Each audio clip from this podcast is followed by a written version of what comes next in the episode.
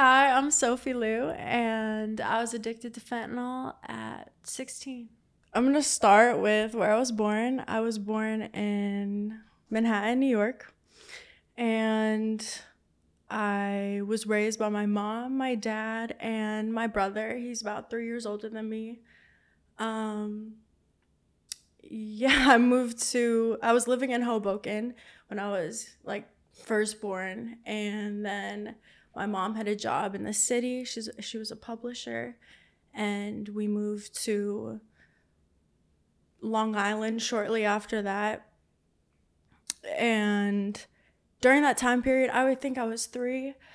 I had like, after going to treatment later, I started getting memories of being touched by like some weird man, but like I felt like I knew him, but I couldn't put a face on it. I just saw like little flashes of walking up a spiral staircase um, and sitting on a bed, like little things like that. I didn't really remember it. And I think that's because like my child brain like protected me from it.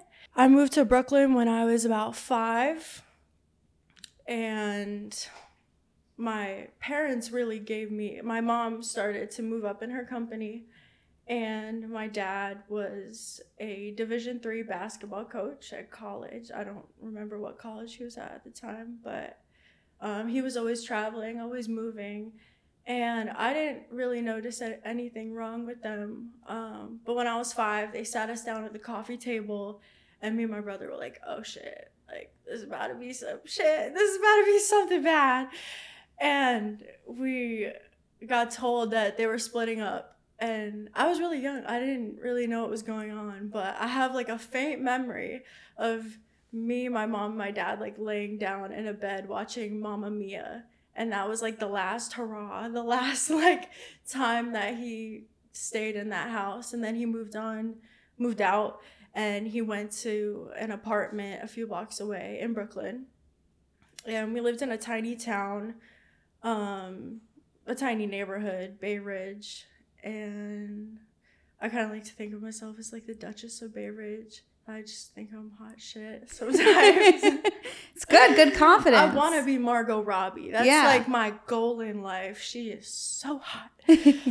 um, yeah. So my parents, um, they split up, and my dad was like really going through it. He started using alcohol as a coping mechanism. He um, I don't think he wanted it to happen. It was more of my mom saying, like, it was 14 years of marriage too, and she was just um, done. Like, yeah. it just wasn't working anymore. It wasn't 50 50 anymore. It was like 80 20 at right. that point.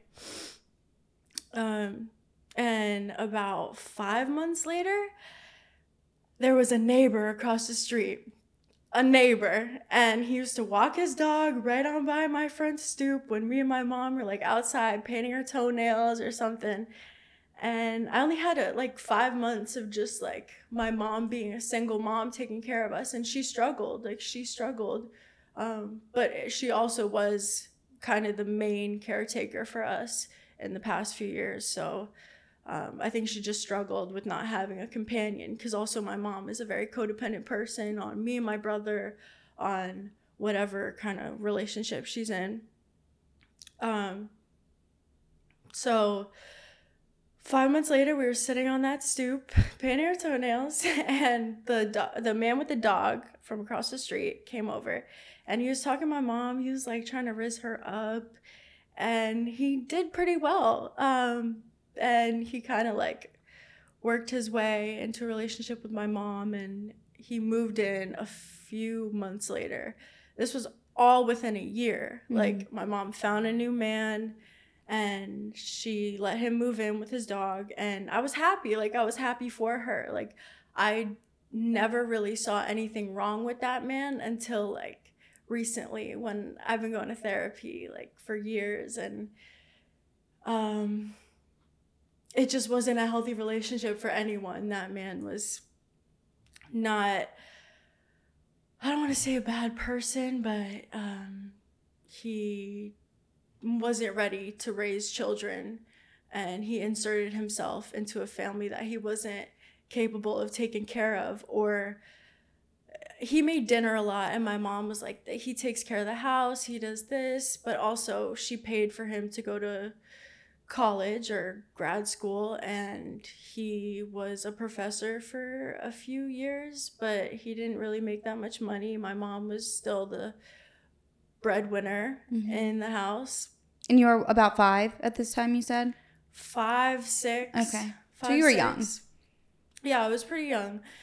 And yeah i was pretty young I feel like an old person. Sometimes I say shit. I'm like, I said to my friend the other day. Nowadays, I was like, I know. Fuck, Makes you feel 19. old. Yeah. What the hell? I feel like I'm an old grumpy woman. Sometimes I wake up with back pain. I'm like, yeah, ah. it happens. some things, just to give you some examples of like what he was like. He didn't lock the doors at night in my house, and I lived in Brooklyn. Like Bay Ridge was a pretty safe neighborhood, but also every neighborhood every town has like safe parts and dangerous parts, whatever, and they still get broken into. The nice big houses, like yeah. those are the ones that get broken into. People are just turning doorknobs, seeing like which one opens. So I knew that. I was very like aware of what was going on and um, just culturally, like with the people around me. I went to school with a lot of different people and I learned at a very young age that like everyone's equal, everyone should be treated the same, and that's something that my mom always drilled into my head. And it's useful because people are becoming more and more um what's the word? Uh like people are coming more and more aware of different genders, uh, yeah. sexual orientation. I feel like the younger generation is really making an impact on the world. Mm-hmm. Maybe, maybe not. Just an opinion. Um, fuck, I got lost again. You're okay. My brain is like fried from all the fucking drugs. You're okay. I say that to like, oh my god, I was talking to a, a, new man recently and I said some shit like that and he was like, "What?" And I was like, "Oh, I didn't tell you anything about that. You don't know me. That's not. Oh my god, me. that's, that's a conversation for later. Yeah, maybe like four dates down the line. Um. Oh, back to the just show y'all what kind of person he was. He was, um he didn't lock the doors and he said that if someone wanted to break in, they would just bust out the window. Like mm-hmm. there would mm-hmm. be no point in locking the door. If someone actually wanted to break in, they would try it some other way. And I was like, hmm, yeah, that that actually makes sense. Looking back at it, no, it doesn't fucking make sense. Yeah, you should still take the precaution. What are you talking about? So I was very paranoid at like seven, the, this young age. And so I would sneak downstairs and lock the door. What kind of kid has to sneak downstairs and lock the door? Yeah. What type of weird shit is that? Did your mom have any thoughts about it or she just like wouldn't really say much? She slowly got overpowered okay. by him and I don't want to be extra, but like suffocated. Yeah.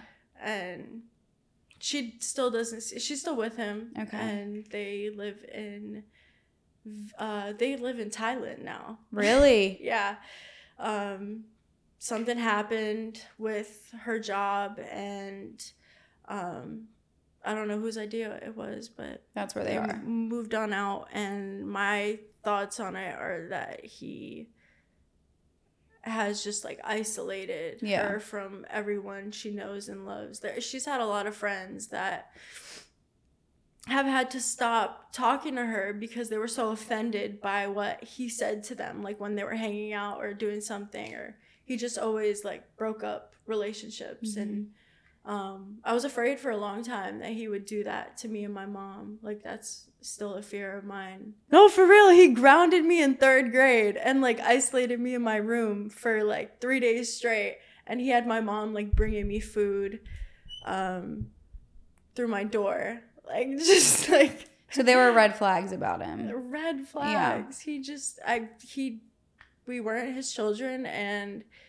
he would get excited that people would say, "Oh, is that your daughter?" like at the grocery store, and he called me my his daughter, and then he just he would uh, towards I think I was like 14. I'm skipping around here, but I think it was 14 and he um he we were at the dinner table and he just my brother had a friend over, I had a friend over, my mom was there. We're all just hanging out. He cooked a nice dinner. We're enjoying it.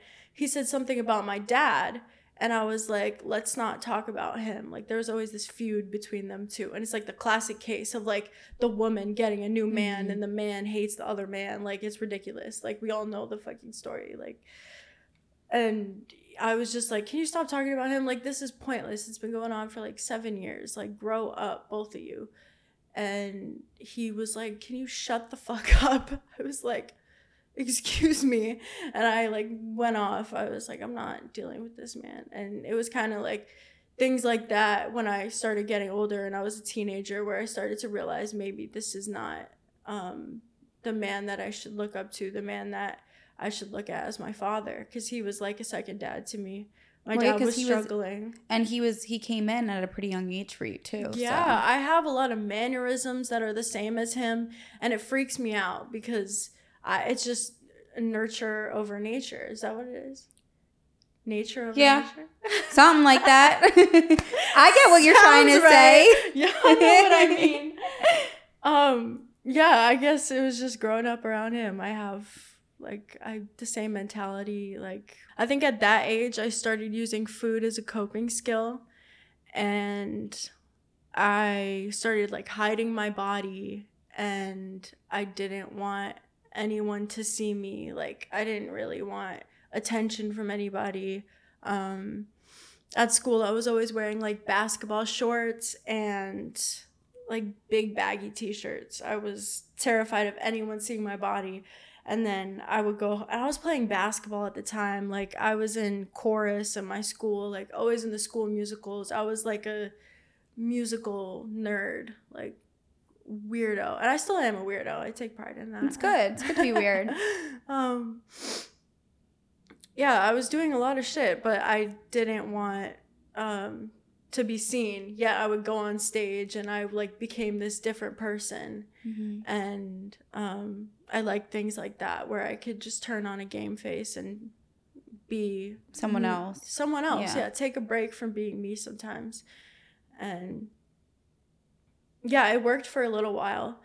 Um, then I started about middle school, 14. I, I got introduced to this girl, and um, I think it was younger, maybe 12, 13. Anyway, I introduced to, to this girl, and she was uh, interesting. She liked the nightlife. Like, she always went out, she always introduced me to people and from there i kind of had like this sense of popularity in my school. And i kind of got excited. I was like this girl like was just my in to this social group that i've never been a part of. Like i've always been a part of the and she was in the school musicals and she was like in the dance club whatever. Like we were kind of doing the same things and she had all of these friends that i didn't have and i wanted to have um, and this like lifestyle that I wanted to have, I started. I remember the first thing I did was like hit her jewel. Then I started hitting her wax pen, which is like weed, weed pen. Um, then we started actually smoking weed and drinking a lot. Um, I remember she was my first friend that ever got so fucked up where she was like throwing up all over my brother's bed passed out all the time at parties. Um, she was reckless, and I kind of picked up on that behavior, and I followed it. That's just what I was like. This this is the life. Like yeah. this shit is cool. That same girl, I was friends. We were we called each other best friends, but there wasn't any way in hell we were best friends. I was kind of like her pet and I'd follow her around and I did the things she didn't want to do. Like I was her like mini assistant or some shit and I just like ate the shit. I just took it. Like I didn't have to, but again, she was my in to that community.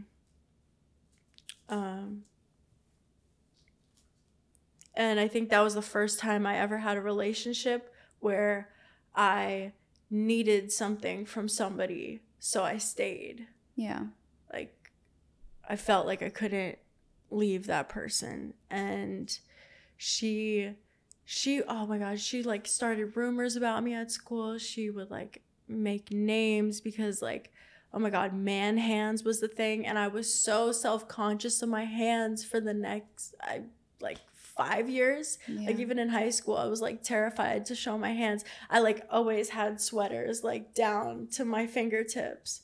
I was like, I just can't. Like I can't have this kind of rumor spread again. and that was all while you guys were friends. friends. So yeah, supposedly friends. Got supposedly it. Supposedly friends. Um, she still hangs out with all the same people we did in high school, and she still does the same shit. Probably getting blacked out drunk like everywhere she goes um, college life. I'm in the kind of age where people are going to college. Um, uh, shit, let me hurry up. In Flo- I during COVID, I don't remember what year was that. 2019, 2020? 2020. 2020. I moved to Florida. Um, my mom just decided to uh, up and move for some reasons. And um, I was in Tampa and I didn't know anybody. Like, like my stepdad was from Tampa, so it was his idea to like kind of go back to his old town and um how old were you at this point? I was 15. I think it was right after my 15th birthday. Okay. Did your bro- was your brother still living with you guys? He was at college okay. at that point and oh my god, I remember my uh right before that my mom tried to get custody of me um because somehow um she was still paying my dad some amount. I don't even know what the hell was going on. They told me like way too much information about my dad, like their legal issues. I was like, I don't need to know about this. Like, how am I supposed to take this information in? Mm-hmm. Like, what am I supposed to do with this? You want me to talk to my dad? You want me to tell him like stop, like call the lawyer right now. Let's cut the shit. I don't know. Um yeah, so in Florida I really didn't have much of anybody to talk to.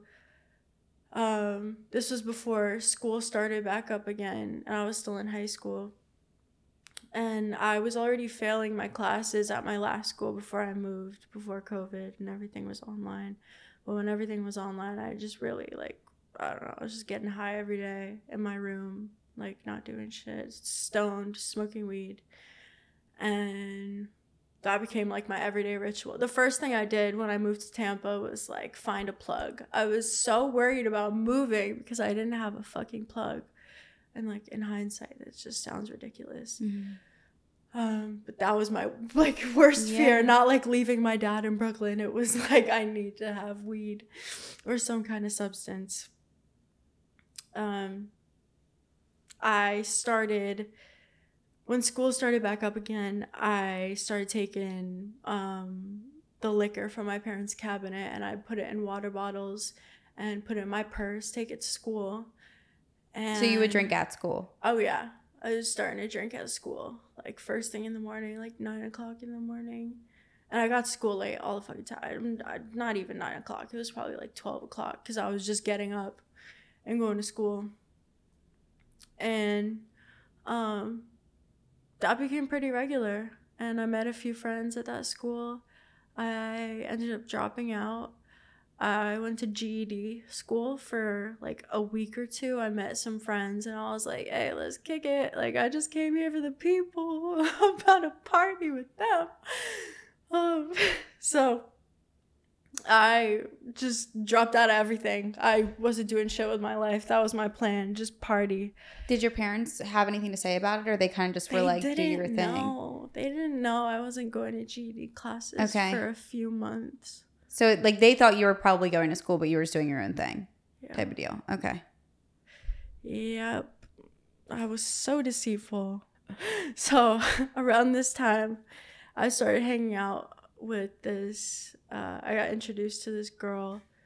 Her name. Eh, let me not say her name. You don't this have to. blue-haired girl, and she was a trip. She was um, heavily addicted to her prescription of Xanax.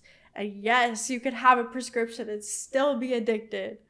Um, but she would like her and her mom were always in a battle. Like someone ran out of their script, so they took from the other and then the other took from the other and then they had to go buy like street pills and they were just in a whole mess. And that that woman she came out with a gun one time on her front lawn. I was like wait wait wait wait wait. I just came to get my shit. Like she was uh uh crazy. Um i started driving um her around because she was always so high. So we would take her car and we would just drive it around, fucking smoke blunts, like get drunk and drive, like dumb stuff. Um I remember she kept doing this thing and I was like, "Can you stop doing this shit?" She was she would drive like 45 minutes out of Tampa to go get Xanax. They were not real Xanax, they were fentanyl um, mostly every uh, Xanax that you bought on the street was fentanyl. I'd say pretty much every, I'd say every pill. Um, maybe not ecstasy, but ecstasy is or Molly is now laced with meth. Like yeah. you're not doing the pure shit. Um, unless you are, like, kudos to you. You're finding good shit. Don't die yeah, so she would drive 45 minutes out of her way to go pick up this uh, Xanax. And um, then she would take it, and I'd be like, bro, like now I have to drive. Like, I don't want to drive 45 minutes. Like, and this was the blue haired girl's mom, right? No, no, no. This was her. This is blue hair. Blue Got hair. It. Okay. Miss Blue.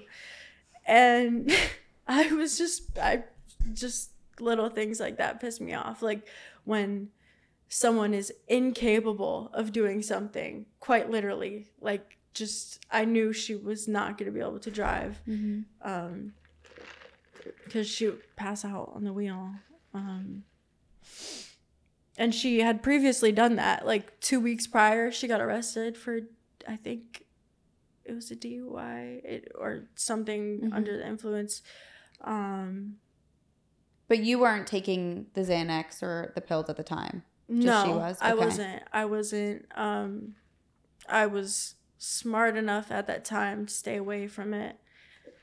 And then at this time, I was hanging out with like 35 year olds. I met this woman. Um, she was, at the time, I thought she was like my best friend, like my second mom. I was not talking to my parents at this time. Like, I was completely ignoring them. I come home at like four o'clock in the morning and then I'd go back out at like 12 and not come home for a few days and like restart the pattern. It was just all over the place. Yeah, I was hanging out with this lady. Um, thought she was like Mama Bear. We had the same birthday. We were like, it's just meant to be. Mm-hmm. like two drug addicts, just insane together. And how did you meet her?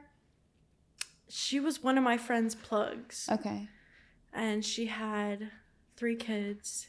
Uh, she has three kids and she um sometimes I'd watch them for drugs in return, like weed. I got my weed from her. Um, psychedelics I got from her.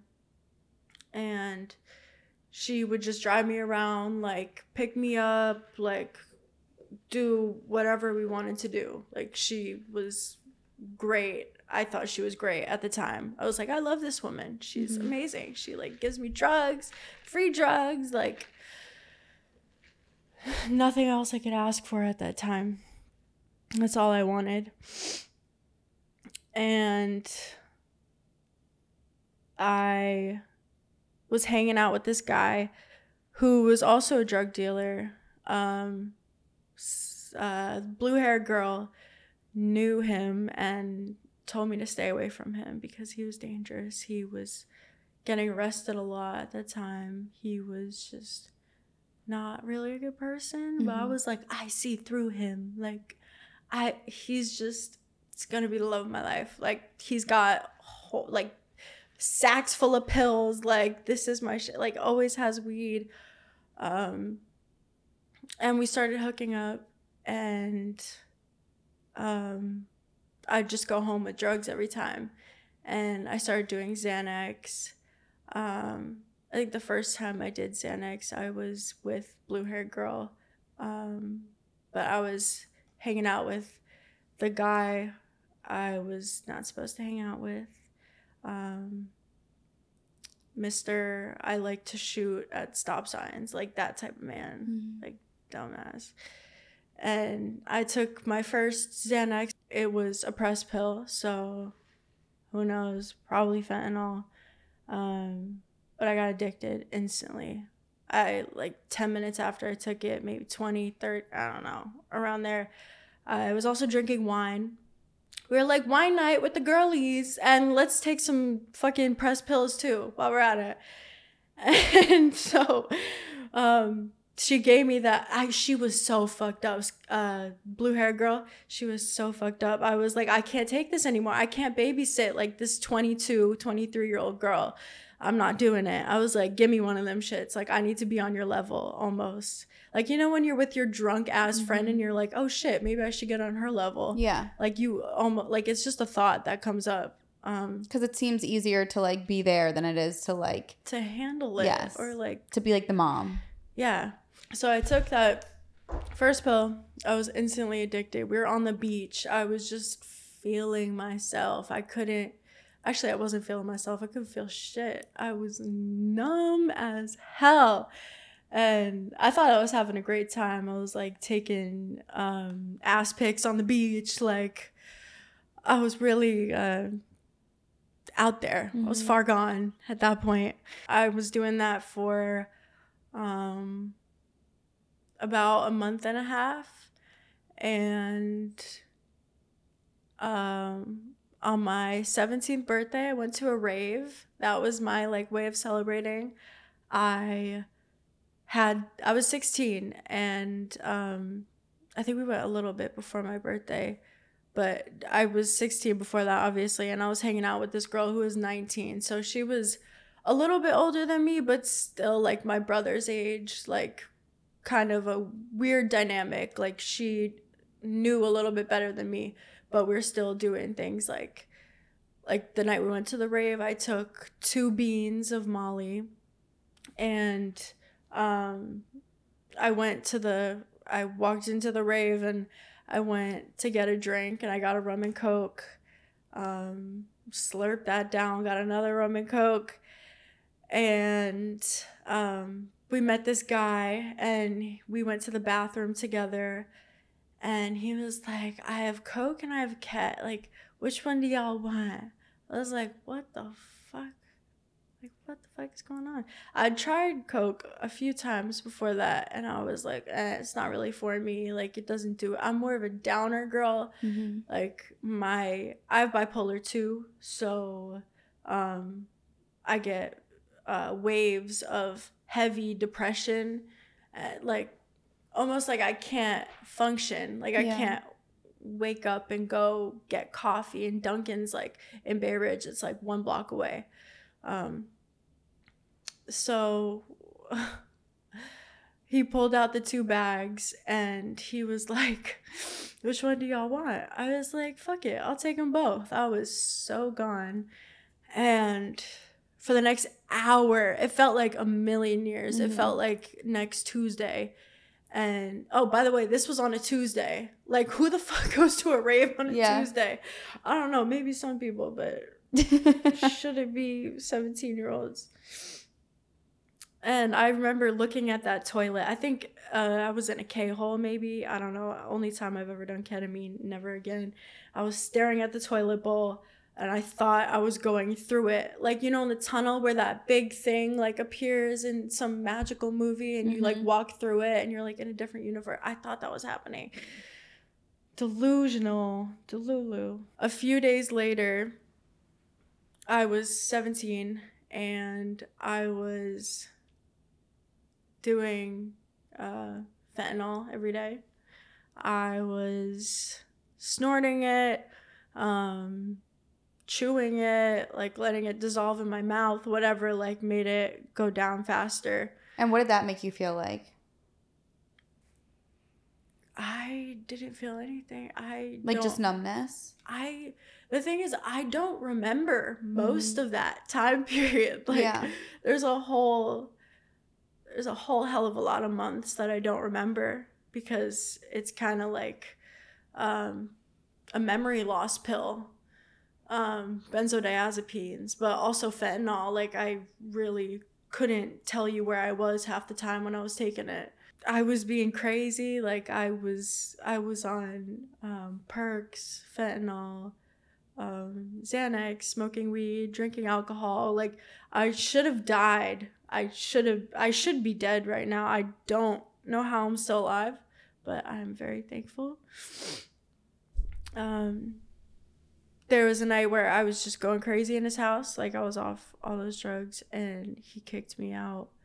And I was walking on the curb, and that same night, I was in my apartment complex at my mom's, and I was in Tampa. And she she told me later that I was telling her I wanted to die, I wanted to kill myself. I didn't want to live anymore. I didn't know how I could be on this earth and stay alive. Like I was just throwing all the dramatics out there apparently. She like wrote it down in her little journal. She was like this is what she was saying and this is how she reacted. And I I don't remember any of it. Um so that same night I went I was in the apartment complex bathroom and I was smoking a blunt, like some shit I would never do sober. Like why are you smoking in a closed bathroom? Like it was just weird. And I called my brother and I remember this part faintly. I called him and I was like, I don't know what to do. Like I just took all my Xanax. Like I'm so fucked up. Um, I was still calling them Xanax too. Like for the longest, I was like, yeah, I'm just doing Xanax. Like it's not that bad. Like, bitch, you were fucking doing fentanyl. Like you know damn well those pills were pressed. And like, how did you? How do you know the difference? Like, how do you really know that? You can test it now, but most people aren't testing that shit. Mm-hmm. Like, um, I feel like more recreational users, um, test their stuff. Uh, a lot of people that go to raves and like they go out, they want to test their stuff yeah. because they're maybe a little bit more responsible than I was. Um, but you can tell if it's like powdery that it's a press pill. There's a lot of ways you could tell. You can also tell by um, the difference in the high. Mm-hmm. Like Xanax, you might be numb, but the little amount that I was taking, I, at first I was taking quarters, and it's like a bar, so it has one, two, three, four like little lines that you can easily break off. And I was taking like a quarter, then I moved up to a half, then I was taking a full, but the high was so intense from different from the Xanax that I was taking. She had like a 90 day script and she would give me a few every once in a while. It was very different from that high. Mm-hmm. Like I didn't I'd take a shit ton of them to even get anywhere close to the one that I was getting from the street pills. The high from fentanyl is just it knocks you out a lot. Mm-hmm. Like you might be knocked out, but also there were so many instances where I was drinking and um, doing that, doing those pills, and I would black out completely, but not not an alcohol blackout. Like um, I would go do things and say things like text people, call people. Um, I probably sounded fucked up, but I would do like I took an Uber two hours away to meet some guy one time. Like he got me an Uber and he had like class the next morning and he couldn't wake me up. Like I was just he thought I was like dead. Like he, I was just passed out. Like I wasn't moving. I my heart was obvious, obviously still beating. And he called my mom like on my phone. And mind you i had no idea who this guy was. Like he probably just added me on snapchat or some shit. Like i like looking back in my memories i was like who the fuck is and i took pictures. I used to take so many dumbass pictures like so i would remember in the morning. And yeah, my mom came to pick me up and she was like, Oh shit, I'm mixing stories. I uh, was talking about the night about in the bathroom. Yeah. Okay. And this is you can go back. Time. Shit. It's okay. I don't know what to do. go back to you. Are you talking about when you were in the bathroom smoking the blunt? That part. And when you yeah, called your brother. this was the night before. Okay, that's fine. You can say it. It doesn't matter. Uh, People okay. will follow along. Okay. So the night before so. you were in the bathroom. You're with this guy. The infamous apartment bathroom where I smoked okay. the blunt. So you were in the you were in you're with this guy that you didn't really know. He couldn't wake you up, so your mom comes to get you. Yeah, he called my mom and she had no idea who the fuck he was. I had no idea who the hell okay. he was. But I'm guessing he was somewhat young because he was still in high school and he had class that morning and he called my mom to come get me and i was so incoherent. She said she had to like carry me. And my mom is five eight and i'm six foot. Like she was struggling. Like mm-hmm. i i put her through like work. Like i made her go do some physical labor. And i she brought me home and i was like stumbling. I like fell into the gate. We had like a doggy gate for my murphy um and yeah, it was just a mess. And that was like the first time my mom had ever seen me that fucked up. And I was hiding it because I was like couch surfing. I was right. doing, I was sleeping with random men just so I could have a place to sleep at. Like, and I had a home. Like, I had, I had nice things. Like, my parents gave me pretty much everything I wanted. I just didn't want, I, I didn't want help. Yeah. Like I didn't I wanted to be this independent person that I couldn't financially, emotionally be yet, like at all. So the night I got kicked out of my little sneaky links house, um, my mom that was the night that I was telling my mom being really dramatic about how I wanted to end my life and I took I called my brother in the bathroom smoking the blunt and I told him like I just took all my Xanax Xanax and I thought like I was telling him how much I loved him like kind of like I'm this is it I'm out.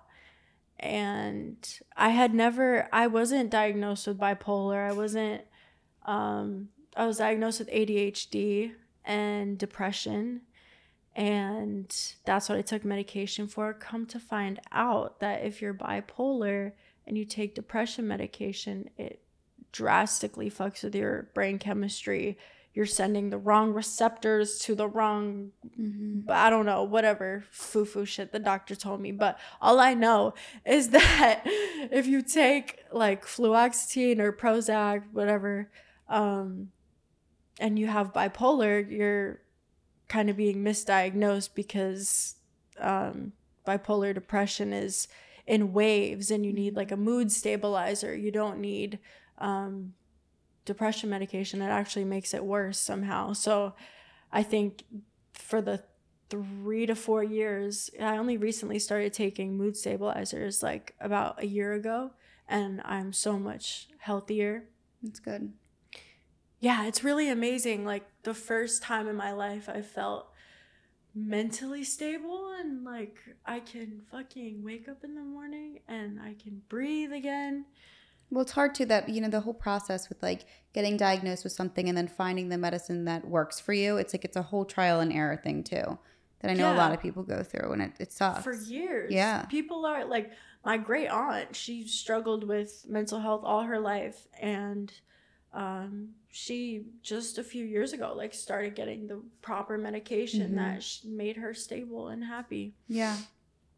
Um damn, I can't get past this fucking night. So um I my mom called the cops. Um after I called my brother, I went straight to um drug dealer's house. He kicked me out and I was on the curb just kind of like slumped like high on the phone on FaceTime with somebody.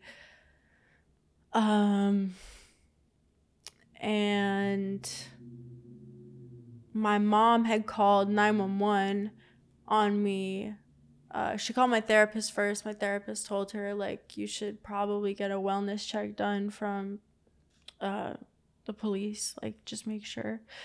And they came to my apartment before I left um, to go have sneaky link that didn't actually happen. And um, so they were like looking for me. They were like trying to track down where the hell I was for a few hours.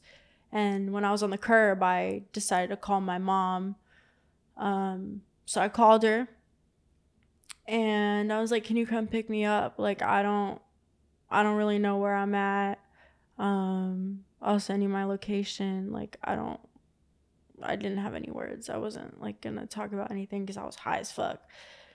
She picks me up with my stepdad and he we stopped at a stop sign. I I didn't know where they were taking me, but I asked them a few uh like 20 minutes later when we were in the car and I was like, "Where are we going?" They were like, uh, "We're gonna take you to the ER. Like, we just wanna like see if you're okay." And I was like, "The fucking hospital? Why would y'all take me to the hospital? I'm not dying. Like, there's nothing wrong with me. Y'all are bugging. And I dipped out the car, next stop sign, I bolted as fast as possible. I got like halfway, I probably looked so goofy, high as hell, just like flailing my arms. And uh, my stepdad ran after me and he tackled me to the, on someone else's front lawn. And all my, all my weed fell out of my purse uh, I had this big ass jar that I was keeping my weed in and my pills and everything in there. And I put everything back in my purse and I kept running and he grabbed my arm and he was like, "Come on, let's go." And that was the first time I was like, "Oh fuck." Like they caught me. Mm-hmm. Like I'm I'm fucked. Like I'm about to have some consequences, but I didn't. I wasn't ready for what was coming to me. I I walked into the hospital and I pretty much blacked out until few hours later we finally got into a room and they were trying to assess me. And in Florida there's a thing called Baker Act. So I think they have I don't know what the term is, but they have it in a bunch of states. There was a doctor, and it was still like COVID was still popping, popping. COVID was still popping. COVID was still going on, still popular. yeah. And the doctor was on like telehealth, telemedicine on a big ass computer that they brought in and I was looking for a phone charger for hours. Let me tell you, my phone was dead. I couldn't talk to anybody. I couldn't be like, come pick me up. Like, I need to get the fuck out of here. Like, I had no no way to escape and I was freaking out. And I was like, Do you have a phone charger? I was so fucked up. I asked the guy on the fucking computer for a phone charger. And he was like, No, I'm sorry. And I knew that at that moment he was like, This bitch is crazy. Like he's mm-hmm. gonna admit me or something. And I took the last few pills I had in my purse, I took my Molly and my fentanyl at the same time, and I bugged out. I was like out of my mind, um, hair all messy and knots. Um, I remember I went to the bathroom and I pulled out three tampons because I hadn't been taking care of myself. Like I didn't even know I was on my fucking period. I was like, how'd those get up there? like, what? And it's embarrassing, but like, that's the shit that goes on. Like, mm-hmm. I, I kept myself so well put together on the outside, but I was struggling so much. Yeah. Like taking care of my like eating, I lost 30 pounds. I, and I'm I'm big, like I'm tall, like I have me, I have a booty, like I shouldn't have been that tiny. And I was looking in the mirror and I was kind of, um, I was still fucked up. I was like, holy shit, I'm going down. Like, this is the fucking apocalypse or some shit. I was so extra, so dramatic. I couldn't, I couldn't accept it. Like, mm-hmm. I wasn't, I wasn't gonna accept what was going on. And I was still plotting to get out of there. Um, so I got back to the room after I used the bathroom and they took my purse away they took my phone away even though it was dead, I was like, "You dumbass bitch, it's dead anyway."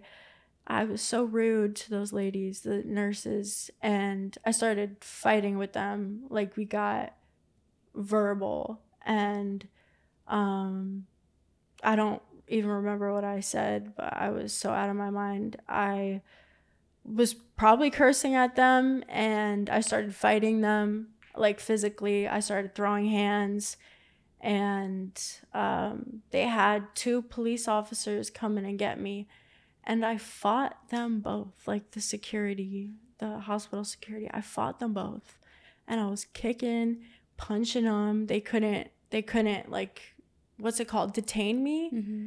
Like Wait, is that when restrain. someone's being arrested? Restrain yeah. me. They couldn't restrain me.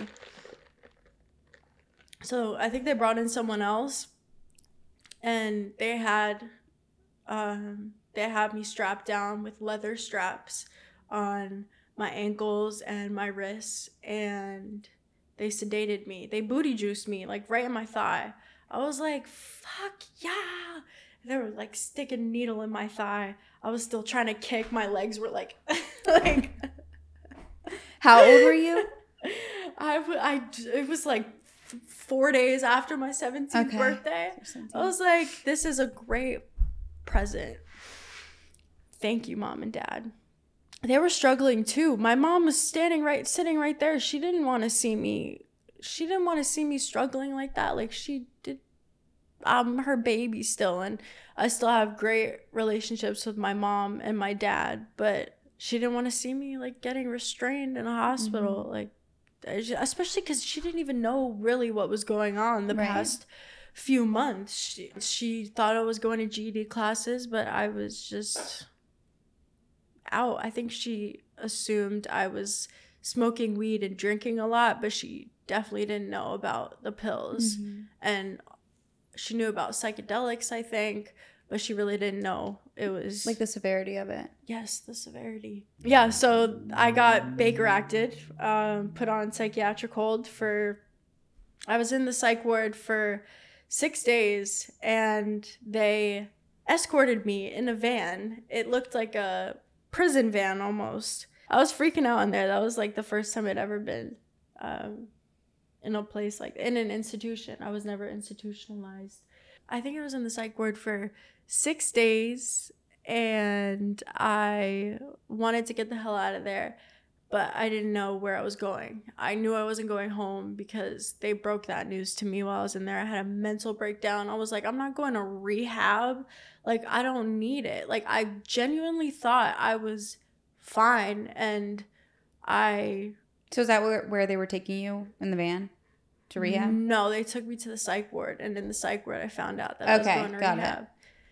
Um, I got driven by I don't know what you call it, escorts. Like mm-hmm. these this man and woman, they drove me they drove me to Georgia from Florida. Mm-hmm. Bumblefuck, Florida. I don't know where I was.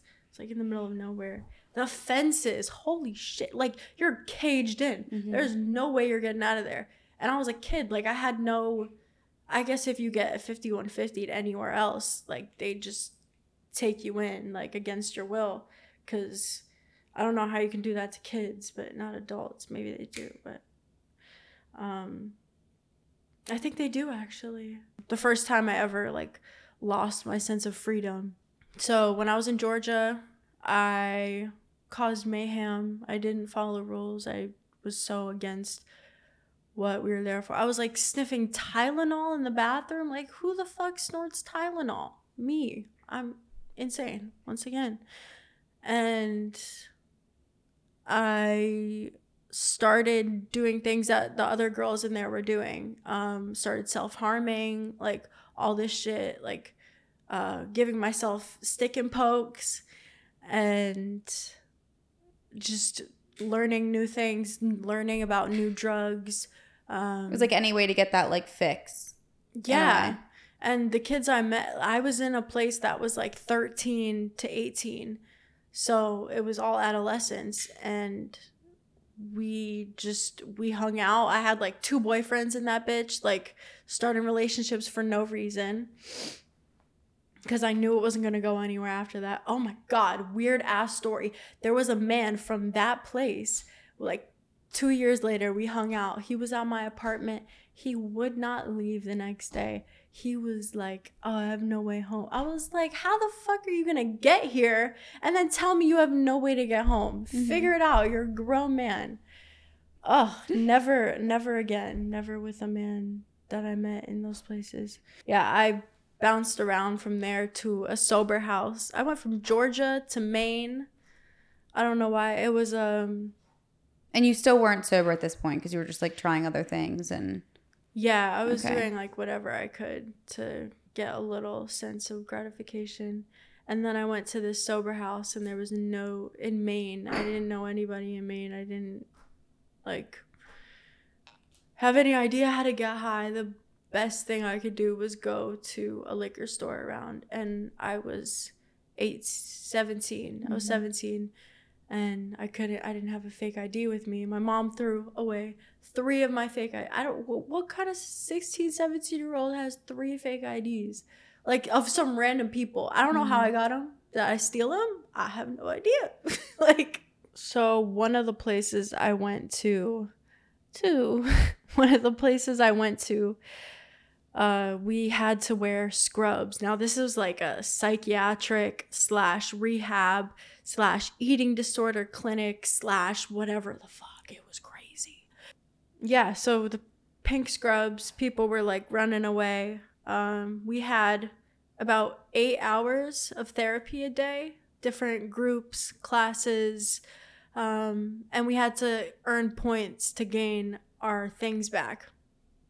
So, like jewelry, um, body spray, perfume, like my aerosol deodorant, like weird stuff. My clothes. Like the most basic things. Yeah, like I had to earn my clothes back. Like this place wanted to um it was so dehumanizing. Like they wanted to take everything that was unique about you away they want no no nose piercings like that was i mm-hmm. we we had to wear masks the entire time because it was still covid was still popping popping covid was still popping and and i used to like put a staple in my nose so i could keep my the, my hole open. Uh, well no no no uh no dirty thoughts. And oh my god i just did some weird shit there too. And there were there were all types of people with different um, disorders. And there was this one girl who! You can pet her. You say hello bluey. Hi. Hi girlfriend. Her tail is so fluffy. Hi. Come on you come in? Come on. Mm. Let me see your hand tats. Sorry, cat Ooh, butt in your face. Thank you. I know. I noticed yours when you walked in. I like. I'm a tattoo apprentice now. Really? Yes. Yeah, oh, so much sick. fun. Oops. Yeah. I love like oh I love hand tattoos. I know they're my favorite. Oh that's sorry. something I want to. That's something that I want to like have be my niche. Yeah. Like the fine mm-hmm. fine line. Fine line ones. ones. Yep. You should it's getting really popular. Like a lot of girls mm-hmm. like it on their hands or like even on their neck and stuff. Um. So you did some crazy shit in there. The staple in the nose hole. Mm, yeah. Um. They used to make us squat and cough like, uh-huh. all the time. That was also really dehumanizing. Like they make you do that when you're getting admitted into jail. Like why? Right.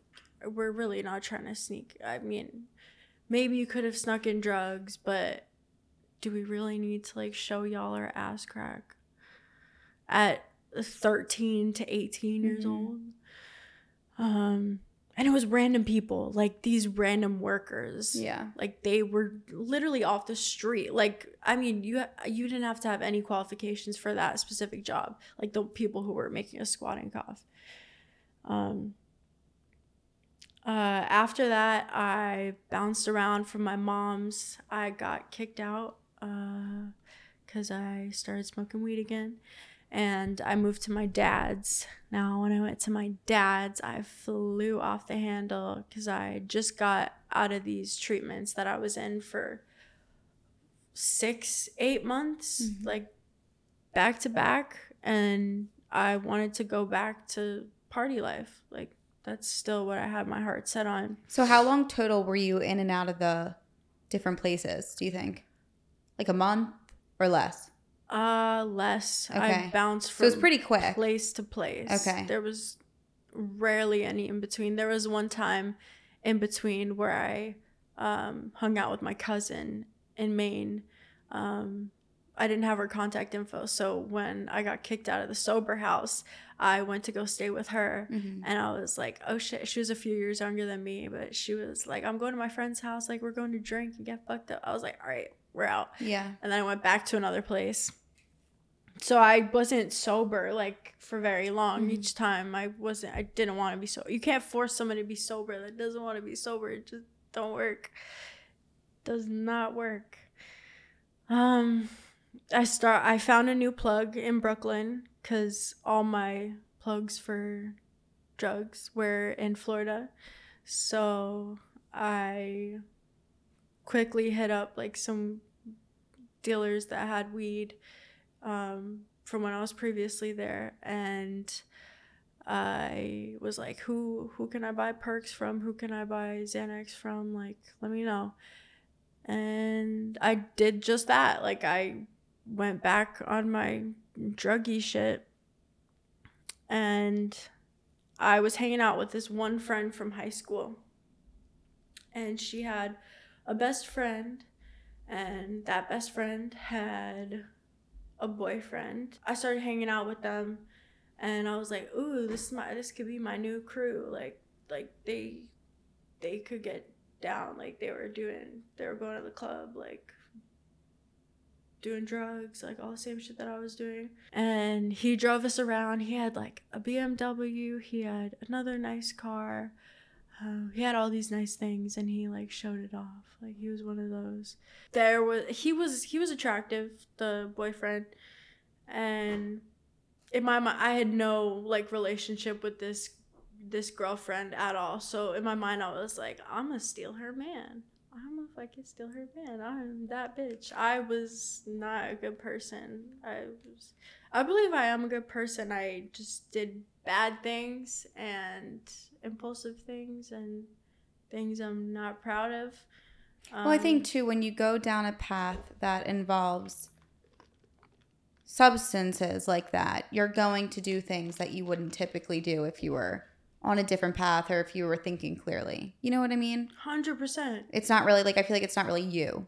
Yeah, it's like, uh, I don't even know what the fuck my alter ego, I guess. Well, it's who you are on drugs. And I don't think really anybody's a great person when they're on drugs and drinking. Like, I mean, I sometimes, I mean, I have nights when I drink and I'm fine and I'm great to be around. And then there's nights I drink and I, like, I literally hate myself because I'm like, I don't want to be that person. Like, I don't want to be that psychopath or that asshole, you know? So it's like even alcohol can make people assholes and horrible people. So it's like, it's more like that stuff than it is you. Not to put the blame on anything, but that's what I think it is. Yeah. So did you steal her man? I agree. I stole that bitch's mm. Bad decision. so I was hanging out with them for a little bit and I kind of got a little too comfortable with them, especially him. Um, and there was one night where I think it was like one o'clock in the morning.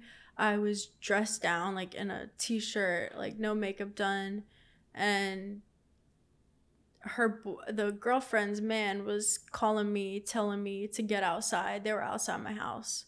And I was like, I'm not coming out. Like, I'm not, I don't want to do anything tonight. Like, I'm already in my pajamas. Like, it's good. Just have fun. And he was like, No, no, no, no. Like, you should come out. Like, I'm going to get you some stuff. Like, I'm going to get you some pills. And I was like, all right, like I'm about to be out. Like uh, I gotta go. So I didn't have to go.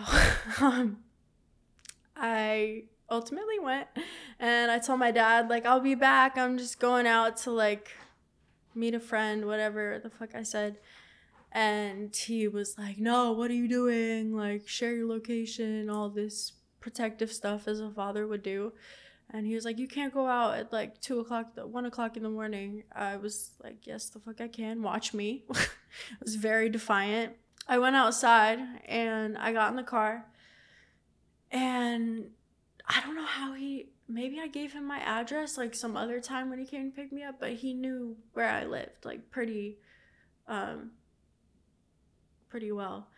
And I got in the car and immediately I noticed that she was the girlfriend was drunk as fuck, like mm-hmm. passed out, like not able like incoherent, not able to speak. Um and he was like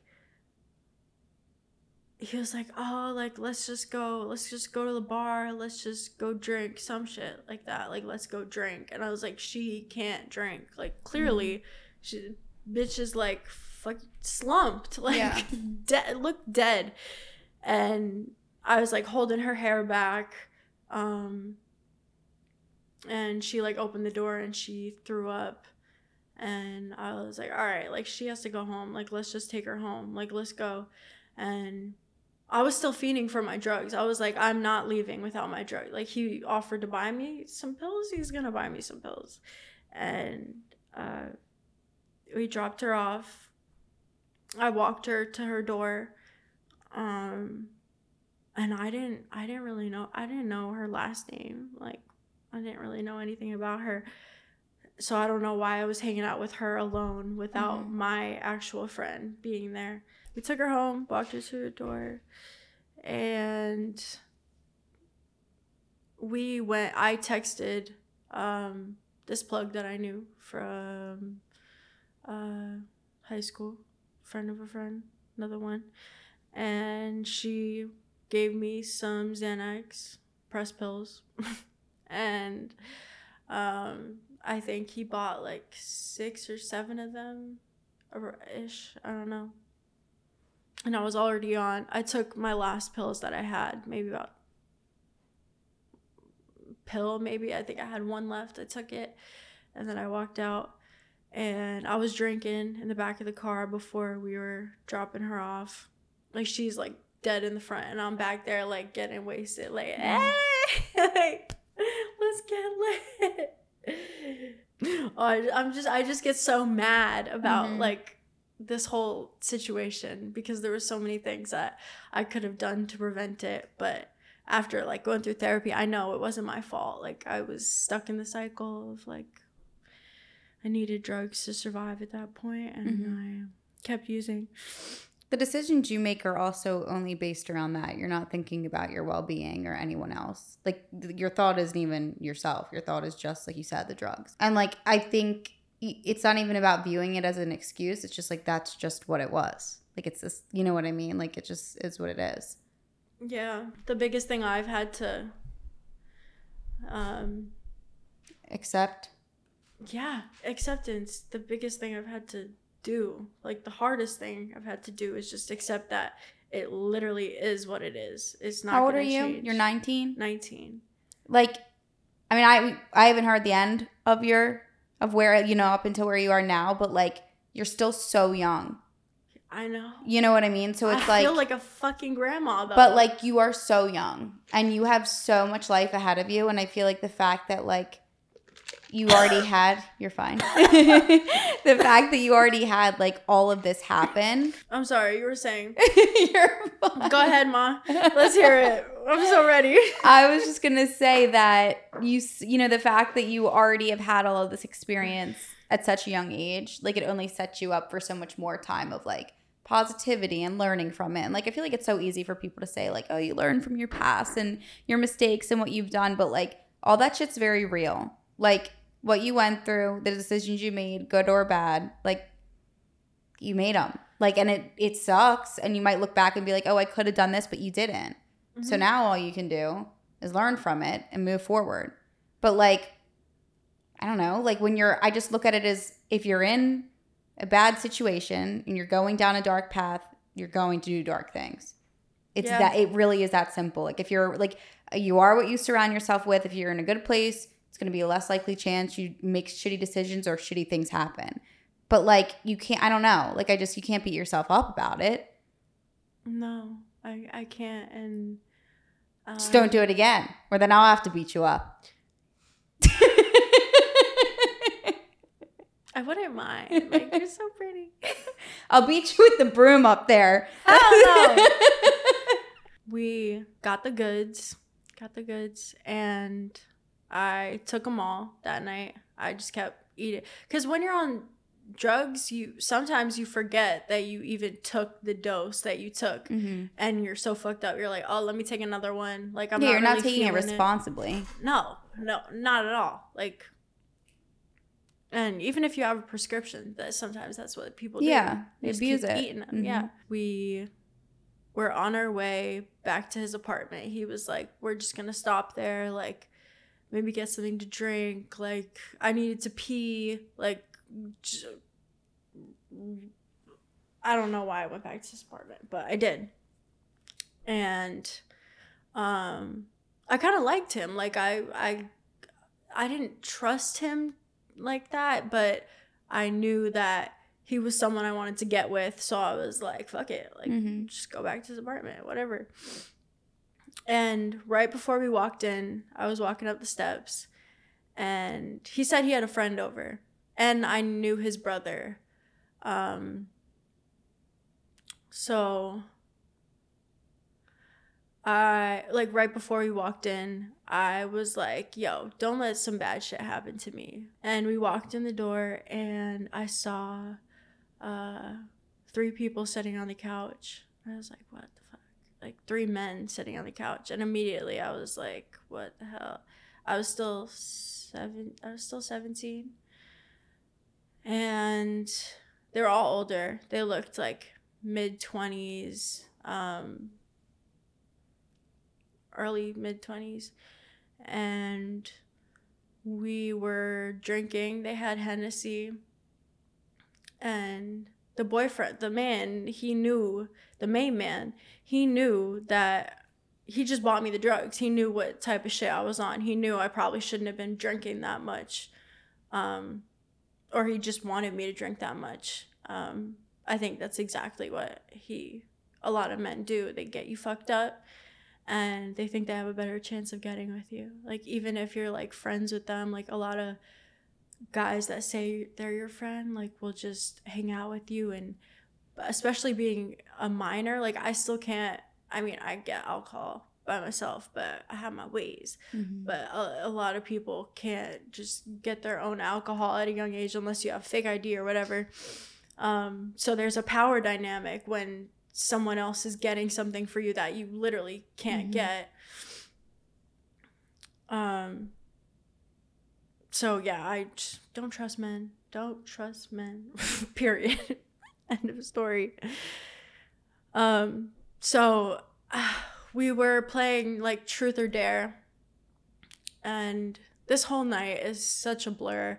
I didn't really start piecing things together until intensive therapy, like going through it and um, breaking down like uh, the uh, breaking down what actually happened. I didn't know what it was called. Um, I thought I did something wrong.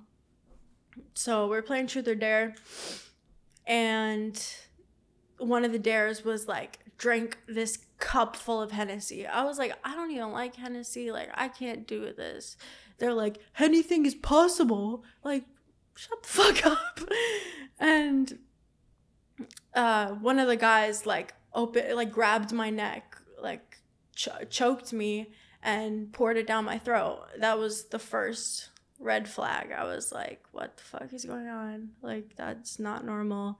But i just drank a whole glass full of hennessy. Mm-hmm. i was fucked up. Like red flags were just going through my head. Like i wasn't i was looking back. That was a red flag. At the time it was just fuck it. Yeah. We're drinking. I didn't know what was going on. Um yeah i thought i was in control. I was like i'm the woman here like Um, all these men want me. Like I felt like a bad bitch, and that was quickly taken away from me. Um, I remember I was laying on the floor with a pillow under my chest. Um, and I remember the main man was going to the bathroom and he told his friend to come with him. And he was like talking to him. I was like, this is sus. Even as fucked up as I was, I was like, this is sus. Um, and they came back and they put something on the TV.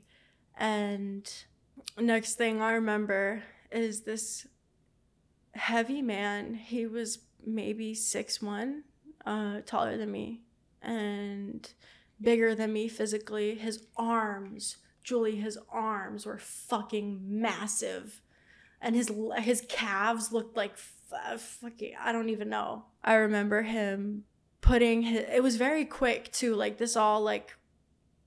And I 100% believe that it was premeditated. Mm-hmm. Is that mm-hmm. the word? Mm-hmm. Planned, like double whatever. checking. Yeah. Like you're my fucking dictionary. Hurry, Deborah. Tell me if that makes sense.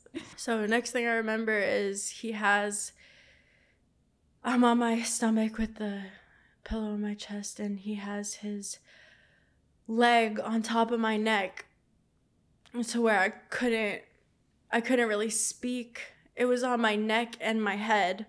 That's what I'm saying. It was so fucking big. Like massive calves, this man and he puts his leg on my head and i remember men coming up behind me. They took off my pants. They took off my underwear and i was squirming. I was like what the fuck? Like i don't want this to happen. Hey baby. She knows. She does. It was fun until it wasn't. Like, yeah. They were raping me. They were raping me. All three of them? All three of them. And it's disgusting to think about because in a guy's world that's like fucking running a train on some bitch and that's something to be proud of. And in their heads, I 100% believe that they were proud of what they did. They knew what they were doing. They took my underwear, they threw them away. They took my pants, they took my shirt. He dressed me in his sweatpants. He threw me in the shower. Um, he washed my body off. He like put soap on me. He made sure I was clean of any potential evidence that could get him in trouble. And he took me into his room. Uh, this is one of the last things I remember. He took me into his room and uh, he put the sweat. Also, like when I was taking the shower, like the three men were in the bathroom with me, and it was this tiny bathroom. Like I just felt trapped. I was like, "There's no getting out of this. There's like, what the fuck? Am I gonna be here forever? Like, is is this the end? Like, I did a lot of shit was running through my mind. He um brought me to his room and he took out a gun from his top drawer and he shoved it down my throat and he said, If you tell my girlfriend or anyone about this, I will fucking kill you. Like, I will find you and I will kill you. And that was the first time my life was ever threatened so blatantly. Um, I fell asleep and I woke up at about six o'clock in the morning in his bed with him on top of me, with him inside of me, like still like what the fuck is going on? And I kind of just accepted it. His I woke up because he was choking me. Like he was he was choking me and he was biting on my neck, like trying to give me hickeys and um it wasn't just like a sensual thing. Like he wasn't like loving on my neck. He was biting like bite marks. Um, it was just an aggressive assault to begin with. Um, and a few hours, I fell back asleep. I was probably still fucked up. I woke up in the morning. after that, probably about like 8 a.m. And I grabbed my stuff and I walked to the hallway. He was not in the room, so I grabbed my stuff. I walked to the hallway and I seen the guy and his three friends. Um, and they were just sitting on the couch eating fucking Popeyes, like normal, casual as fuck.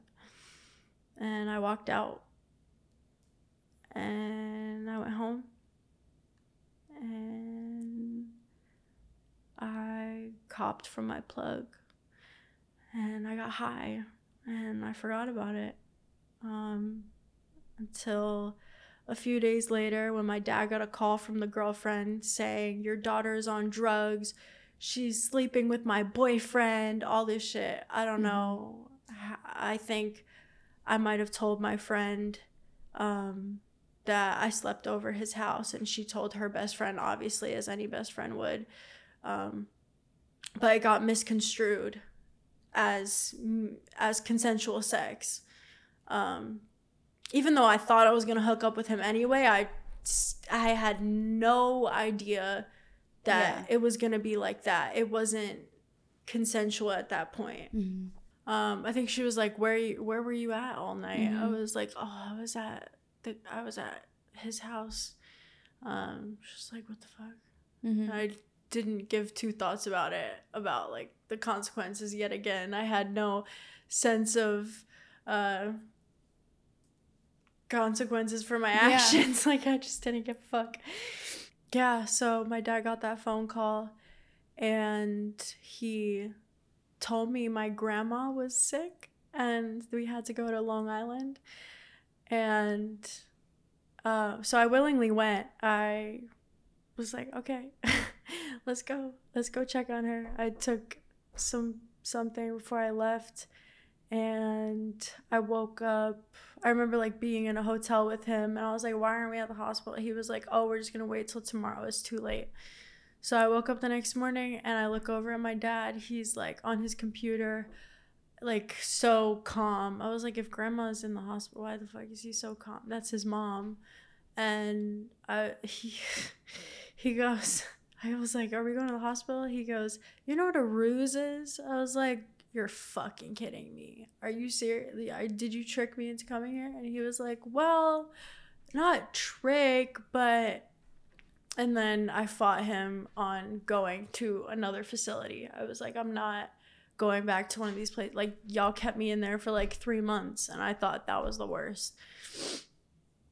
And I met some people in there. Like, I met a 14 year old girl who had been in and out um, she was a foster child and she was just in and out of these psych wards and places like this because she just didn't really have anywhere else to go.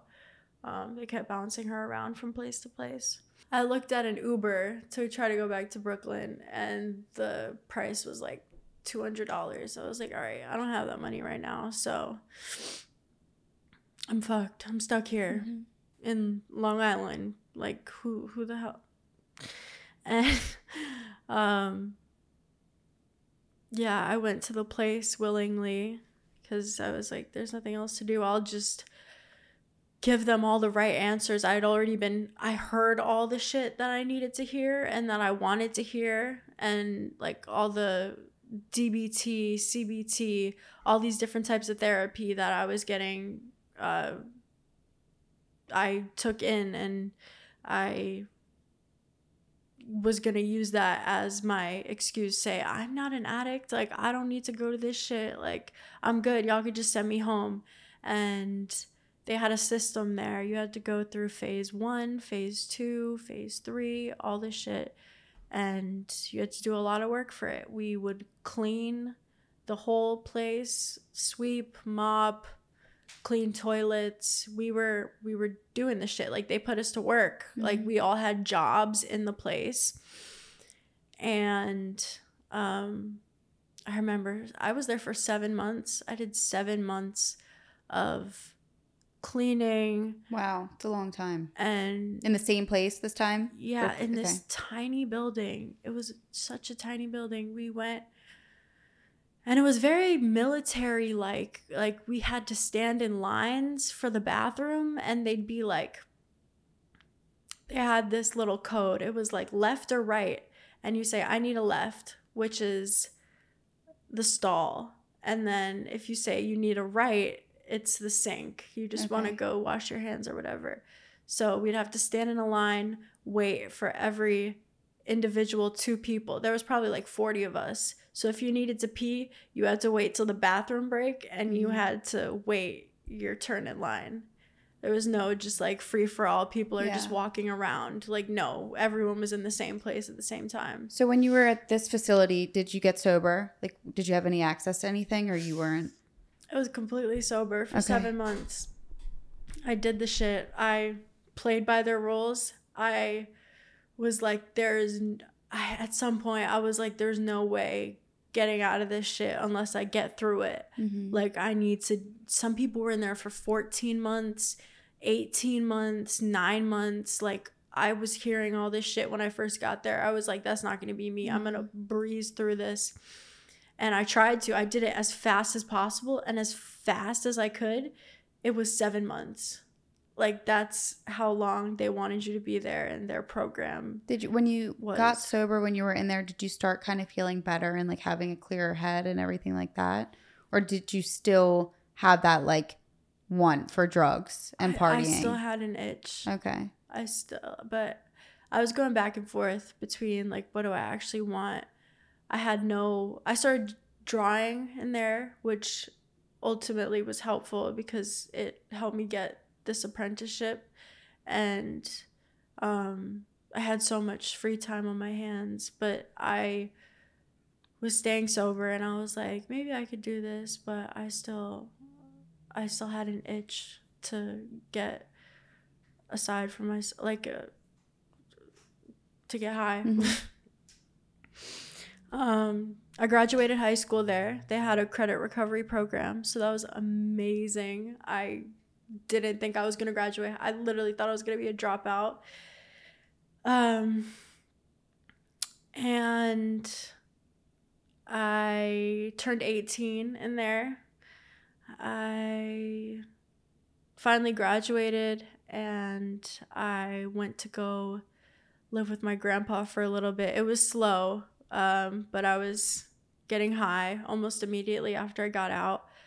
I um, had a little boo thing, and he was. This is like the year we were supposed to go to college, and he he was getting ready to go. Yeah, he was he was going to parties and shit, and I was jealous. I was like, I'm at home trying to be sober. This shit sucks. So one night I just decided I met him at a party. He told me where he was going and I was like, surprise, motherfucker. like, I'm here. He was like, what are you doing? I was like, I'm trying to get drunk. And he was so against it. He was like, he's a good man. But I didn't want that at the time. I didn't want a good man. I wanted someone to treat me like shit. Like, my whole um, perception of what I deserved was so skewed. Like, I really thought that I deserved a man that would treat me like like shit. Mm-hmm. The first week I was there, actually, um, I went to, I told my therapist about what happened. And she was like, When did this happen? I was like, Three days ago. she was like, Do you want to report it? Like, where did this happen? I was like, Brooklyn. She was like, do you want to tell your dad? I was like, no. She's like, well, you kind of need to if you're going to report it.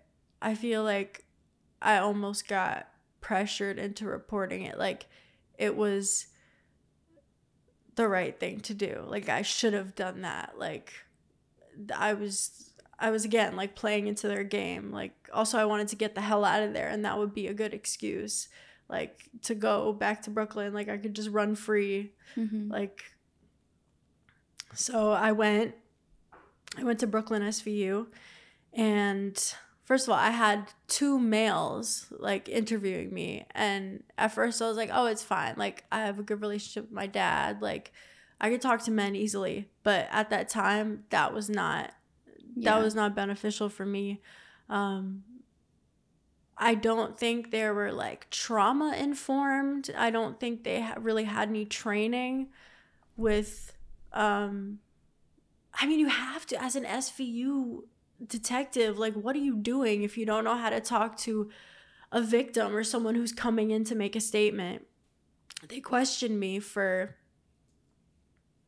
hours. It was like 14 hours that I was in this tiny room and they showed me pictures of the men. They printed them out. They had like previous arrest records and they made me do a recorded voice call. So I called the man and he had been texting me after I left his apartment, "Do you want to come work?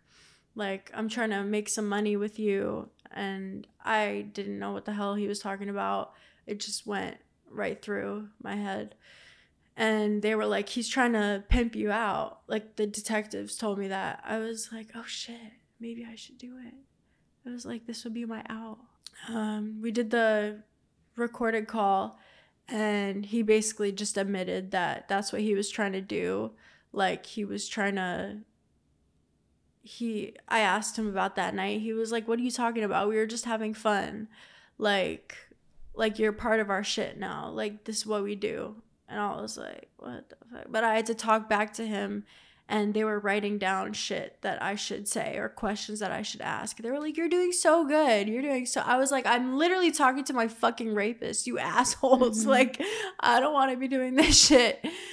Um, especially a week after it happened. I didn't have any time to process. I was still like I just checked into a new facility. I was meeting different people. Like, I didn't know what the hell was going on. My mind was just scrambled.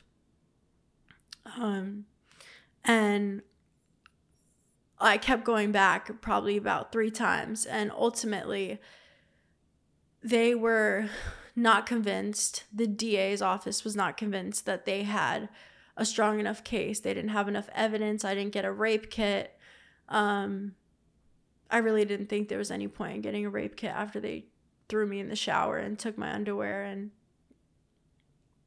um there was nothing there and my story was inconsistent. I couldn't remember a lot of shit that was going on. I just had a lot of gaps in my story. They told me that I was like I was so confused. I was like we just got him trying to sell me like to his friends on voice on, on audio. Like what more do you need to show that he's a dirty person. Like this is the kind of work that he's doing. Like you literally have that information and they said I um they made it very clear to me that they did not believe me. These two detectives at Brooklyn SVU made it very I was like, where the fuck is Mariska Hargitay? Like I was so pissed when it wasn't like Law and Order SVU. Mm-hmm. I was like, what the hell is this? Like and I I just I thought it was my fault. Like I left there feeling depleted, like like all the air was taken out of me and um yeah, I continued to believe that it was my fault. Mm-hmm. And nothing came out of that. They said maybe they could get him on the gun charge. I was like, all right, whatever. So nothing happened with the case, basically. Nothing happened. Okay. Nothing happened, and they the worst part, they made me sign, they made me write a note to the DA's office basically saying that it was consensual, the whole thing, because they didn't have enough evidence. So they wanted to um, make it a false statement yeah. or like just erase the whole thing and not have it sitting in a file somewhere right. just so they could close it. Yeah. Lazy ass motherfuckers. I finished the seven month program and was getting high. Was dating that guy. We broke up. I cheated on him. I was not faithful. I wasn't capable of being in a relationship at that time. Um, I think a lot of the times I got into relationships with men was for protection and um, especially in those kinds of environments. Mm-hmm. Um, and later on when I was going to like adult facilities, I really needed that protection because there were men who were trying to take advantage of me. I had men um, offer me money to leave with them to like three different states. I was, I had a few people um, who were looking out for me in those places, like a mama bear, this lady Holly. She was amazing. She like really looked after me and she told him to fuck off. She was like, You're not leaving, like with some random man. Like, you don't have any of your clothes. Like, mm-hmm. it didn't make sense. And she told the staff, and uh, it was somewhat taken care of. Um, I went back to Brooklyn after I got out of the program and I was trying to find a job, but I didn't want to work. So I was like, what job can I work at but not actually work? Like I could just be fucked up and sit behind the counter. I was like immediately smoke shop. Like mm-hmm. hell yeah. So I went to a local smoke shop in Bay Ridge and I called first. So I was like, Are y'all hiring? He was like, Yeah, sure, come in. And I came in and I talked to the guy. He was pretty young, maybe like late 20s, early 30s. And he was like, Yeah, you're hired. Like, come in tomorrow. I'll train you. I was like, Oh shit, that was easy. Meanwhile, I was dressed in like fucking cargo pants and a tiny ass top. Like, I was sweating myself out. I was trying mm-hmm. to like get the job. Like, yeah this is what smoke shops look for like someone to look pretty behind the counter a lot of smoke shops um, do a lot of stores do that like just for the like for the look the of look, it yeah. yeah. i mean i think, think it'll sell the product mm-hmm. There's a lot of the men going into that smoke shop were like old men, mm-hmm. and you know what they want to see. They want to see some acid titties like right in front of their face, like mm-hmm. makes them buy something real quick. And he trained me. I started working for him. Um, my best friend, she was gonna work there with me and she was like i don't know this just doesn't like he like there's something off about him like i don't really she didn't really like him and mm-hmm. he was like interested in her like really wanted to pursue her. And a week in i want to say i was super high and it was the end of my shift. He came in to like close it up and stuff and he was the owner of the shop the boss and i was the only other person working there. So a lot of times it was just me and him like fucking around and he was so chill at first. Like he didn't give a fuck about anything. Like I was just and we were selling weed. My job was literally making pre-rolls, like twisting them up and packing them and way scaling weed and putting it in little baggies. Like I was a, a drug dealer behind the fucking smoke shop. Like mm-hmm. he started probably a week into it, he started buying me alcohol and um, he started offering to like take me out like like let's go out like i'll pay for everything like i'll drive you there. I think it was halloween uh as i was like in this costume we went to a strip club. I went to a strip club with my boss and i was on percocet because he had some and he put some in a water bottle and I was once again really fucked up didn't know where i was didn't know what the fuck was going on. Um, and i got home at like six o'clock in the morning. My dad was like what the fuck were you doing? I was like business trip. Like what the fuck? Um and a few days after that i was like bestie you gotta get over here. Like you gotta you gotta come hang out with us. They pay for everything. Like, it's so awesome. She was like, all right, I'll come out one time. And she came to the smoke shop. We closed up shop and we got in the car. They had nice cars. They had like Porsche, fucking Escalade, like mm-hmm. Tahoe, random shit. And um he was also my boss, so I was like if I say no, like is he going to be mad? Like I don't know. And we went out. We got in a car, and the guy I got in the passenger seat. My um, friend got in the back with the owner, and in the driver's seat was like this weird. They made it very clear how they treated women. They didn't respect them. They didn't know no moral compass when it came to women. Mm-hmm. Like it all flew out the window. That night we were driving around and um I was on pills still and I was drinking again. I was incoherent and we stopped somewhere like outside of a club and I just like couldn't really walk.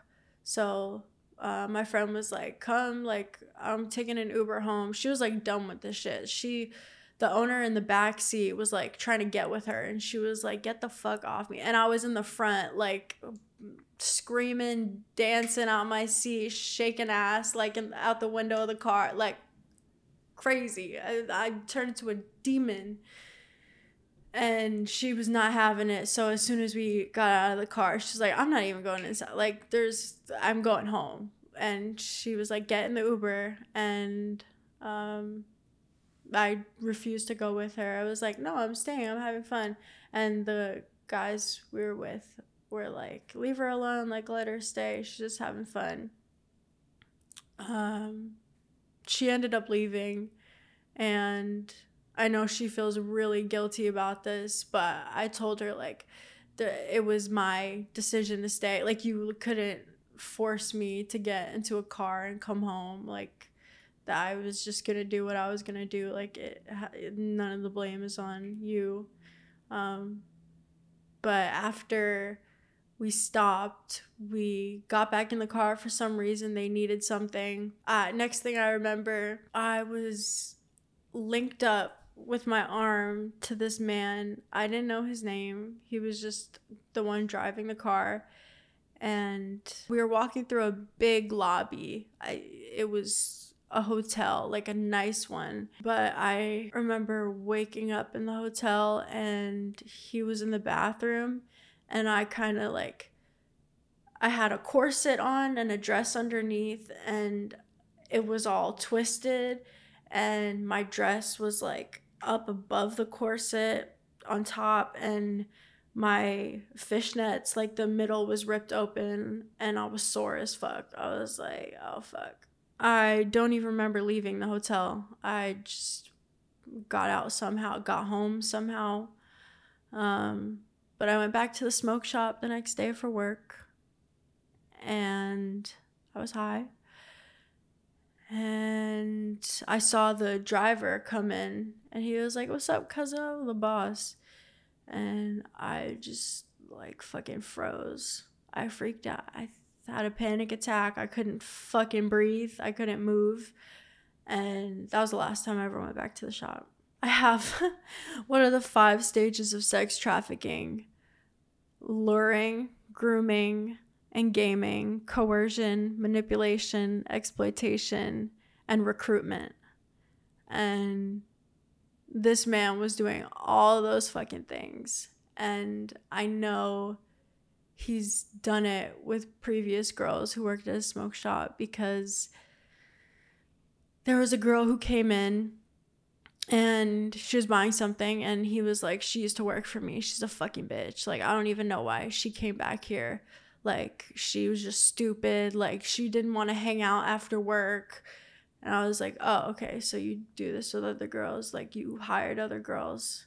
And he knew exactly what he was doing like preying on younger females. And there were a lot of young girls that came in the shop and he would just have them sit on his lap like behind the desk like give them free vapes free uh, weed like whatever the fuck they wanted just to get some attention. Like he was an ugly man. Like he was unattractive and unpleasant as a as a man. Like I wouldn't fucking let him touch me with a 10 foot pole. I after that I freaked out and I was scared for my life once again. And I made the decision to go to Florida I dyed my hair about three times. I was like, I'm going to be a completely different person. And no one's going to recognize me. I'm going to change and be whatever the fuck. Um, I was back in and out of treatment and I started getting into I was in adult treatments now, so I was getting into relationships with these 30-year-old men that had no good intentions. I almost left a treatment with this man that I really thought I had a connection with. I was like, the love of my life, like, this is gonna be amazing. But when you're in places like that, almost like jail, you find a distraction. Yeah. A lot of people find love, what they think is love, and they cling on to it because it's more entertaining than whatever right. is going on. And it gives you some sense of um, comfort.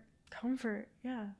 I bounced around to a few treatments and I ended up at one and I was drunk going in and the girls were obviously sober trying to stay sober uh, adults women and they were sitting on the porch. As soon as i walked in i was obviously drunk and um, I don't even know how I got past like the people who brought me there, who worked for the facility. I was just silent, I guess. And I got upstairs to my room, and the window was right above the uh, front porch, and it was open, so I could like hear what they were talking about. And I was unpacking my stuff, and I heard that bitch is fucked up and I said, "Hold up," because I was drunk, and I I act impulsively when I'm fucked up, and I do things that I wouldn't normally do sober. And I put on my cargo pants. I like hiked them up. I was I put my hair in a bun, and I marched my ass downstairs. And I opened the door. I was like, "Which one of y'all is talking shit?" It's like I'd really like to know. And this short girl got up and she was like me? We just were going back and forth for a little bit. And i remember i slapped her and then punched her and we just got into a physical fight and it was bad. Like my hair extensions were flown flew flown i don't know. And um uh the place called the cops and they were like you can either go back to detox or you can go to jail. And I started cursing at them. I was like, I was on the phone with like, I called like 15 different people. I was like, yo, I'm going to jail. Like, yo, I'm going, to, like, fucked up. They were like, what are you talking about? What'd you do? I, was, I just hung up. I was like, just letting y'all know, like, all of y'all, like my mom, my dad, and my best friend. I just called them, said that very quickly, and didn't give them any indication of what the fuck I did and, or that I had the option to go back to detox yeah. or get arrested. Like who I I just didn't want to be sober. I was like there's no way in hell like I'd rather go to jail for one night than be back in detox where they're going to tell me what to do, tell me when to eat, like I was so sick of people telling me what the fuck to do. I hated authority to begin with, but I couldn't stand the fact that I had to listen to these people and I couldn't leave. Mm-hmm. Like a lot of the times in high school, a teacher would say something to me that I didn't like. I would storm out, walk out of the building or walk out of the classroom. Like I was very uh, non-confrontational. I would just run away a lot of the time. Um, I'd say now I'm more confrontational. Um, I hold my tongue sometimes, but I stand up for myself more. So I got arrested. I actually met a friend in jail. Like we are in the drunk tank and there was this girl across from me and she was pretty and she looked pretty young and I was like, "Why are you here?" She was like, "They thought I was drinking and driving." But I'm not fucked up. I'm not fucked up. I was like, okay. Yeah. I was like, me too, me too, me too. I'm not fucked up either. and um, we got out and we went to brunch the next morning. Yeah, I was so strange, but I, it just happened. yeah, after I got arrested, I bounced around a little bit more from place to place, but I was doing, I wasn't getting kicked out of them. Mm-hmm. Um, How long ago was that? This was five months ago. Okay. When I finally decided, I called my dad, and I'd been doing good in these programs. Um, one of them was harm reduction and that's where you come in and you you basically you can smoke weed and but you can't drink and you can't do psychedelics and you can't do illicit drugs like that but you can smoke weed in rehab it's the weirdest thing but that's what got me stable. I was like, I can't be in a place like this unless I have something. And I was just smoking weed all day, working my job. And I had a car, like things were going well. And um, I called my dad. I was like, I think I'm ready to come home. Like, I, I'm done with this stuff. Like, I'm tired of being taken advantage of by these random men. Like I was in some of these places, one of the houses I was in was all men, and I had a female roommate who was always gone at work. So I was and I was unable to work for the time that I was there. I was like homebound. I mm-hmm. house arrest basically. And I was just surrounded by men. A whole house full of strange drug addicted men. I was tired of being put in those situations. And yeah. I came home. I um I was like I need I need some I need a career. I need to figure that out because I was tired of like waitressing and um doing these small little jobs like not getting enough money. Like I want I want a luxurious life. Like I yeah. want to be. I want to be. And in stable. general, I think too, like you need to feel fulfilled. Yeah. And I think like finding something you're passionate about is one of those things. You know, like if you don't know yourself and you don't know what you love to do and what you want to do, you're gonna seek other things. You mm-hmm. know, so I think it's about finding the positive things that kind of fulfill you and make you feel like I'm doing something good and it's positive and it makes me feel good. You know yeah, I I always knew singing was my thing. I love to sing and I love to perform, but I was like that's not realistic for me. I don't see myself making very much money off that. I'm I do it on the side now. I do open mics and that's I have good. fun and mm-hmm. I it's enjoy like it. Yeah, it's a yeah. hobby and um I turned my other hobby, drawing, into a career. I I, in a few months I'll be a fully certified tattoo artist. Yeah, working. that's amazing. My goal is to open up a tattoo shop and be a millionaire. You'll get there. And Stay on your right path and keep your. I would just say like, because it's everything's still so fresh for you, and like I said, you are still so young, but that's a positive thing. Like I feel like the fact that you have so much life ahead is like you have so much time to make like to hit all those goals and to do even more than that. And you don't even think you even realize that yet, but you will. Like I feel like you're still just in the beginning of your journey. Like you had all this stuff happen, but like I always say like I literally always say this, good or bad, even the worst things, you can always turn them into like a learning experience, and something positive. And you like you can end up having the best life out of the worst things that happen to you. Yeah, and going back to what we were talking about earlier, like it just is what it is. Like it's not going to change and it's a I've, part of your history, your past. but that doesn't define who you are at any point in your life. Like what you did even yesterday doesn't have to be who you are today. Like you and you have full control of that. In my opinion. I don't care what anybody else says. So that's no, my opinion I of agree it. with your opinion. Good, you should. Oh my god. So you've been sober now for five months besides weed? Yeah, I smoke okay. weed. I drink a little bit. Mm-hmm. I'm not. It's just more controlled now. Yeah, and it's so strange because I've been, I've had this thought drilled into my head that it's either you're addicted to the heaviest drugs you've ever done or you're completely sober. And I was like, that's just not gonna be like I'm fucking 19. Mm-hmm. Like I I don't want to be like you want that balance.